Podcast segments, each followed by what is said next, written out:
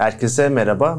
Mesele Ekonomi'de Vaziyet ve Manzara'nın ikinci bölümünde yine birlikteyiz. Merve de burada. Merhaba Merve. Merhaba Murat, nasılsın? Teşekkür ederim. Hafta nasıl geçti? İyi geçti diyelim. Zamlar oldu biliyorsun. Sen de takip ediyorsundur yakından. Yani bu Kemal Sunal'ın filmi vardı. Zam, zama da zam, zamlı zam şeklinde. Aynen onları 80'lerdeki hikayeyi tekrardan görüyoruz. Evet. Evet. Bu arada izleyicilere de teşekkür ederim. Güzel yorumlar aldık, iyi izlendi. Kanalımıza abone olmayı ve videolarımızı beğenip yorum yapmayı unutmasınlar lütfen. Hemen formatı hatırlatayım ben. Önce bir izleyici sorularını yanıtlayacaktık. Sonra arkasından koyduğumuz küresel e, finansal kriz ihtimaline karşı anketi değerlendireceğiz ve sonunda bir ana konumuz var. Onu hmm. dünyadan başlayıp Türkiye'ye kadar getireceğiz. Hazır mısın? Hazırım. Yunus Emre Aykut isimli bir izleyicimizin sorusuna geçelim. O da demiş ki geçen sene Aralık'taki gibi doları hızlı bir şekilde düşürebilirler mi? Geçen sene Aralık'ta dolar 18'den e, 12'ye düşmüştü KKM'nin çıkmasından dolayı. Sen nasıl değerlendiriyorsun? Şimdi tabii orada sadece KKM yok. Örtülü rezerv satışlarına da başlamışlardı. Önce bunu hatırlatmakla başlayayım. İkincisi şu. E, geçen sene kendi kendilerine yaratmış oldukları bir balon vardı. Yani kurun esas değeri 9 ila 10 lira arasındaki bir şeydi. Bir yerdeydi. 9 960 gibi bir yerdeydi. Bu burada rahatla sabitlenebilirdi.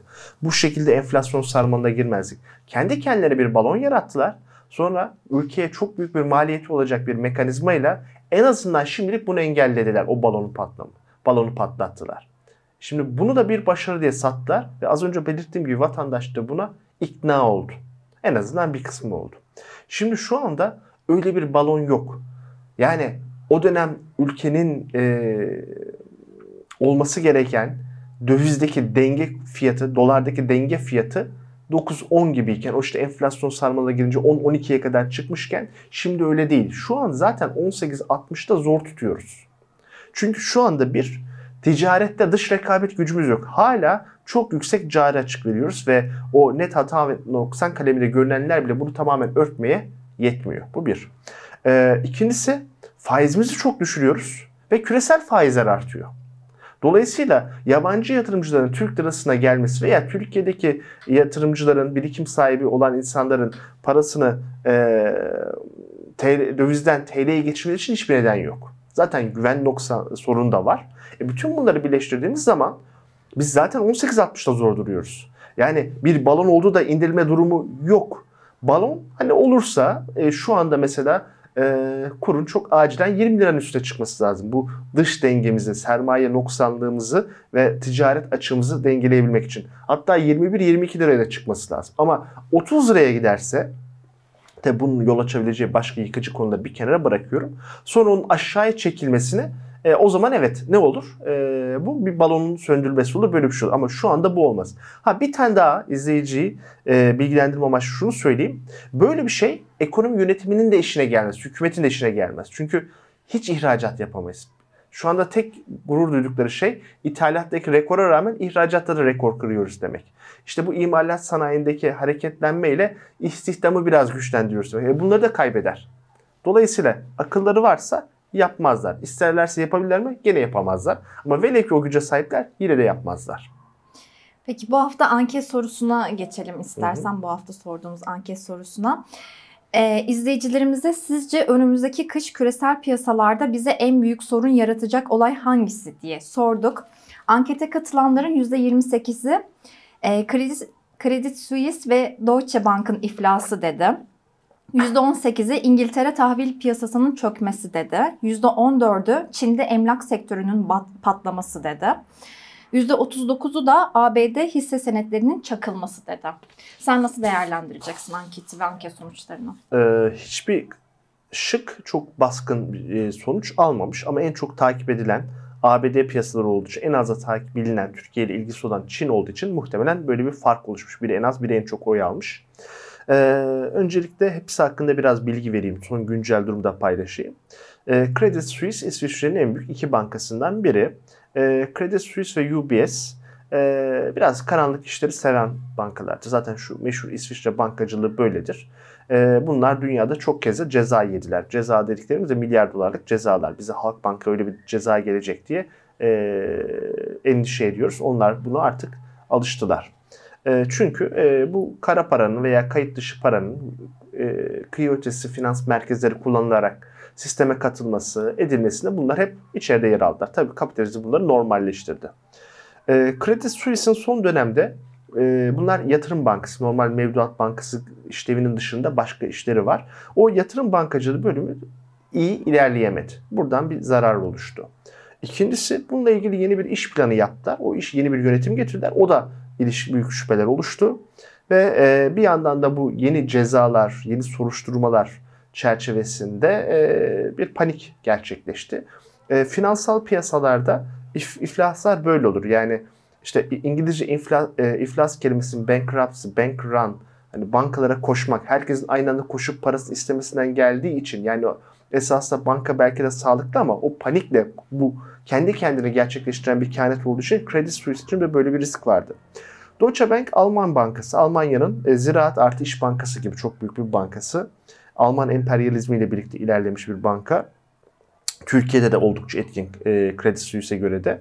E, Deutsche Bank'ın ta 2008'deki finansal krizden itibaren büyük sorunları var. Bunlar çözülemedi, yönetimler değiştirildi, farklı sermayelendirmeler oldu ama ikisi de çok güçlenemediler. Şimdi bunlarda bu kadar batık riski bence yok.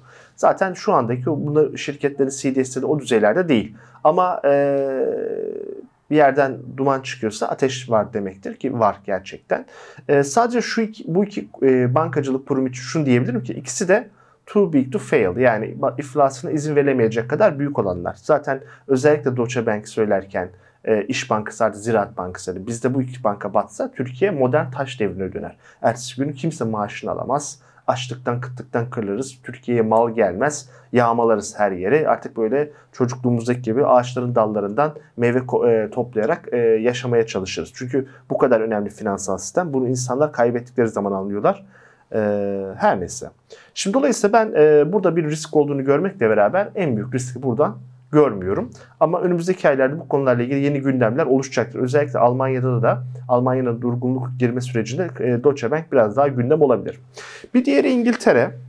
İngiltere e, enteresan bir şekilde yeni başbakan yeni bir mali plan açıkladı ama bunu e, vergi indirimleri artı e, yeni bütçe e, bunu kompanse edecek yeni bütçe e, gelirleri yaratmama. Sadece borçlanma üzerine kurdu. E tabii ki bir yanda daha çok borçlanma gerekeceği için zaten İngiltere'nin pandemi sonrası, Ukrayna savaşı sonrası herkes bir borçları artmıştı. Bir yanda piyasalarda panik oldu ve e, gilt dediğimiz e, İngiltere'nin devlet tahvilleri sıçradı.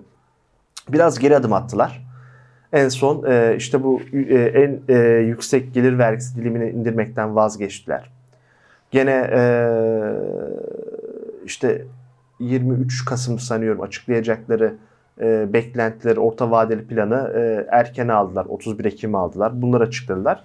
Ama oradaki şey e, ateş hala sönmedi. Hatta şöyle e, şu andaki durumda e, bir yandan da İngiltere Merkez Bankası'nın müdahalesiyle, tahvil alımıyla o iş soğutulmuşken Hazine Bakanı'yla Merkez Bankası arasında bir tartışma çıktı. Yani çünkü Merkez Bankası ben bunu erken çekiyorum dedi. Bu da stresi arttırdı. Hatta e, Hazine Bakanı dedi ki, o, e, Maliye Bakanı İngiltere'de bu kullanılıyor.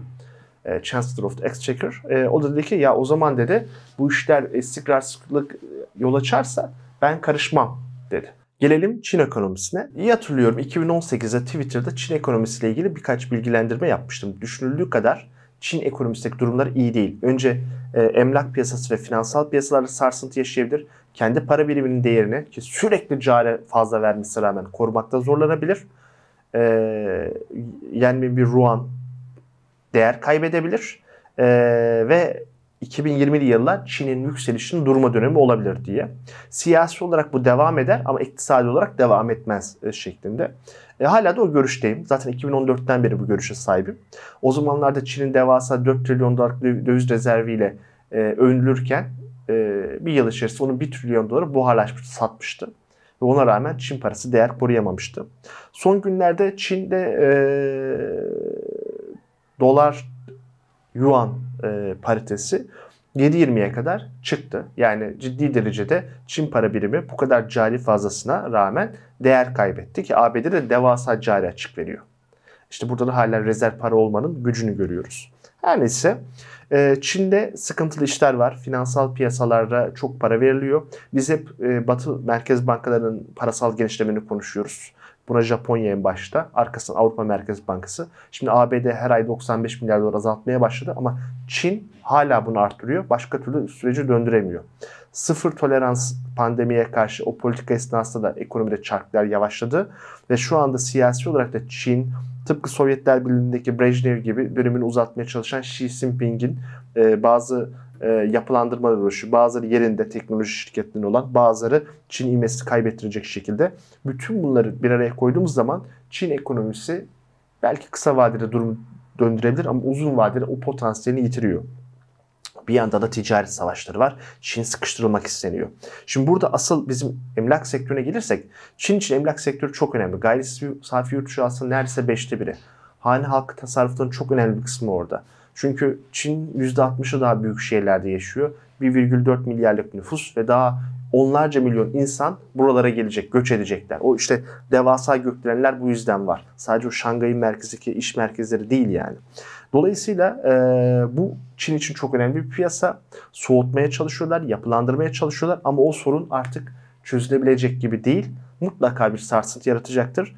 Biz anket sorumuzu sorarken bu kıştan bahsetmişiz e, bu kışa yetişmeyebilir ama bu sorun bir ara çok ağır bir e, sonuca yol açacak. Belki 2008 küresel finansal krizine benzer bir yere ev, evrilecek. Ve son olarak ABD piyasaları. Tabi ABD piyasaları önde gelmesi çok normal. Çünkü MSCI All Country World Index'te bile neredeyse %50'si yani dünyanın en büyük hisse senetlerinin endeksinin alındığı yerde bile neredeyse yarısı tek başına ABD piyasasından geliyor. E, ABD'deki birkaç şirketin değeri bir trilyon dolar. Son dönemde düşenler var Facebook, Meta gibi ama e, aslında bunlar emperyal şirketler. Yani işte Facebook, Google, e, Amazon, Microsoft, Apple bunlar bir imparatorluk. Yani böyle yani bunları böyle krallık gibi bile görmemek lazım. Bir imparatorluk. Bunların her biri bize diyorlar ya ya işte bir Türkiye'nin gayri safi yurt dışı bakın bir de Apple'a bakın. Ya arkadaşım o zaten İngiltere'den de büyük. O şirketlerin toplam değeri İngiltere, İngiltere ekonomisi kadar. İngiltere'de de bizdeki BIST 100 gibi FTSE 100 endeksi var. Oradaki değerin toplamı kadar. Yani o kadar büyük bir Amerikan hegemonyası hala devam ediyor ki ve bu teknoloji şirketleri sürdürülüyor ki. Şimdi e, burada da ben hala bu faiz arttırım döngüsü içerisinde bir aşağıya doğru bir %10'luk rahat bir potansiyel olduğunu düşünüyorum. Ama yine de şu ana kadar Fed, ABD Merkez Bankası görevlileri bu piyasaları kırmadan hafif hafif düşürmeyi çok iyi başardılar. E, tebrik ediyorum onları. E, ben her şeyi böyle yapmazdım ama bu kısmı en azından güzel yaptılar. Dolayısıyla ben piyasalardaki düşüş beklemekle birlikte en azından önümüzdeki 6 ayda böyle bir şok ben beklemiyorum. E, ama işte her zaman sürprizler gerçekleşebilir. Peki son olarak e, senin de ankete anket sorularına verdiğin cevaplar doğrultusunda da biraz önce Küresel ekonomide stagflasyona mı gidiliyor? IMF dün açıkladı 2023 yılına dair beklentileri, büyüme beklentileri %2,7'ye düşürdü. Bence o da olmayacak. Avrupa zaten daralmaya, resesyona giriyor. Almanya da bunu itiraf etti. Avrupa'nın şu andaki en zayıf halkası bu.